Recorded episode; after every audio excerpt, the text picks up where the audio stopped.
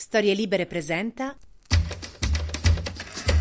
venticinque settembre duemilaventitré, io sono Alessandro Luna e queste sono le notizie del giorno. Buon inizio di settimana a tutti, oggi partiamo con un colpo di scena da telenovela. Partiamo proprio dal titolo di Repubblica, scontro sull'O N G tra Roma e Berlino, perché la Germania e l'Italia stanno litigando perché la Germania continua a finanziare le O N G rifiutandosi poi di accogliere i migranti secondo le redistribuzioni, ma c'è la mano tesa di Macron a Meloni, e voi sapete che a Meloni una mano e un braccio teso non dà mai fastidio. Praticamente mentre noi litighiamo con la Germania è arrivato dal nulla un insperato aiuto da parte di Macron, che ha detto non possiamo accogliere tutta la miseria del mondo, ma non possiamo lasciare soli gli italiani. A Meloni voglio proporre di aumentare i fondi destinati ai paesi di transito a partire da Tunisia e Algeria. E io ve l'avevo detto che tra questi due scattava a un certo punto il tenero, io l'avevo detto. No, vabbè, politicamente, insomma, però lo, io lo sapevo che questi due prima o poi diventavano amici, perché è un aiuto importante quello che arriva da Macron. Quello con cui litigava, sai che Meloni faceva sempre incazzata con Macron, che litigavano, si lanciavano le frecciatine, adesso nel momento del bisogno è l'unico che ci viene incontro. È come se la crisi tra Fedez e Chiara Ferragni gliela avesse risolta il Kodakons. È come se a Di Battista in una strada in campagna si bucano le ruote della macchina e arriva con il crick Renzi.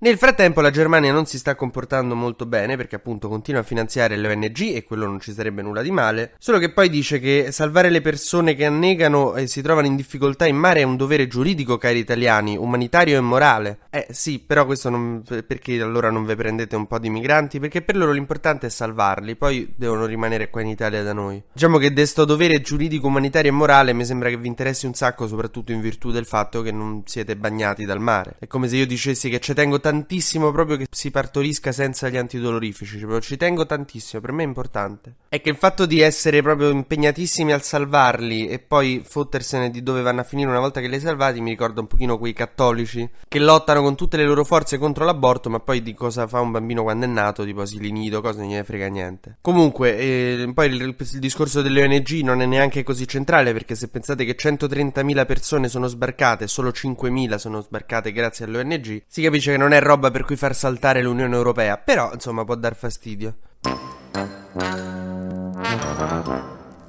In tutto questo casino, voi sapete benissimo che quando ci sono delle questioni di difficoltà, chi rende la situazione ancora più difficile ha un nome, un cognome e un ministero. Voi immaginate Giorgia Meloni, tutta insomma che è tornata dall'ONU, c'è ancora il jet lag, che deve risolvere questo problema dell'immigrazione con la Germania che gli si è rivolta contro, un casino totale, e arriva Salvini che fa... Gio, te vedo stressata, sai che cosa secondo me hai bisogno? Di una delle mie propostine matte, eh, che dici, no Matteo guarda proprio non è il momento, allora condono edilizio per gli abusi, la vado a proporre a Rete quattro. E così è stato, perché Salvini ha proposto eh, un piano tra cinquecento e cinquemila euro per sanare le difformità, i piccoli, sai, le verandine abusive. Noi in Italia abbiamo più terrazzi abusivi che animali domestici. Salvini ha detto nessun condono per ville e villette costruite in zone sismiche o in riva ai fiumi o alle pendici dei vulcani, ma grazie al cazzo Matteo vorrebbe vedere, cioè, vabbè. Come se Mattarella dicesse nessuna amnistia per chi spara a sua nonna. Sì, grazie, cioè, quindi la fregatura dov'è? Dice Salvini, se c'è un contenzioso con il comune per l'antibagno, trenta centimetri di veranda, il tinello, il box, la cantina,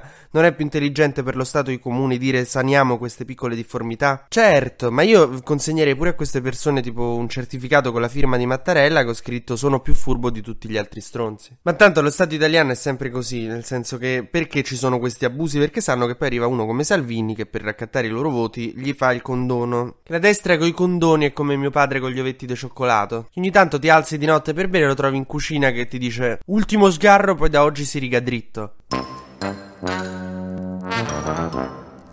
Oh, è morto Giorgio Napolitano, l'ex presidente della Repubblica. Aveva novantotto anni e insomma, sta, insomma si sapeva da qualche giorno che non stava più bene. Ieri c'è stata la camera ardente alla Camera dei Deputati. Sono arrivati molti politici, in realtà poca destra, dicono c'era Meloni, quello era l'importante. C'erano gli Schlein, Mario Monti, a un certo punto a sorpresa è arrivato anche il Papa che ha salutato insomma eh, Napolitano, li accomunavano il senso delle istituzioni, la poca simpatia per il sovranismo e la tanta simpatia per le guerre di invasione russa. Ma facciamo un breve consueto giro sugli esteri, perché ci dovrebbero essere le elezioni in Ucraina, ma sembra che non ci saranno perché non è il caso. Secondo me c'entra la guerra comunque. No, in realtà la legge marziale lo vieta, Zelensky non c'è dubbio che vincerebbe le elezioni, ma eh, insomma rischierebbero di... non so, non è il caso. E anche l'opposizione, perché poi vi diranno, ah, visto l'Ucraina è una dittatura. No, anche l'opposizione sta dicendo, aspettiamo un altro po' per fare le elezioni perché adesso siamo in guerra, quindi...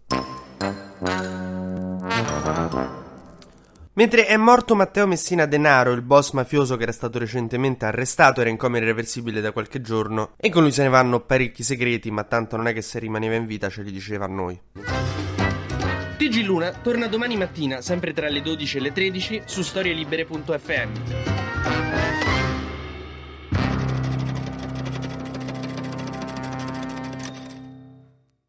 Una produzione storie libere punto effe emme di Gianandrea Cerone e Rossana De Michele. Coordinamento editoriale Guido Guenci.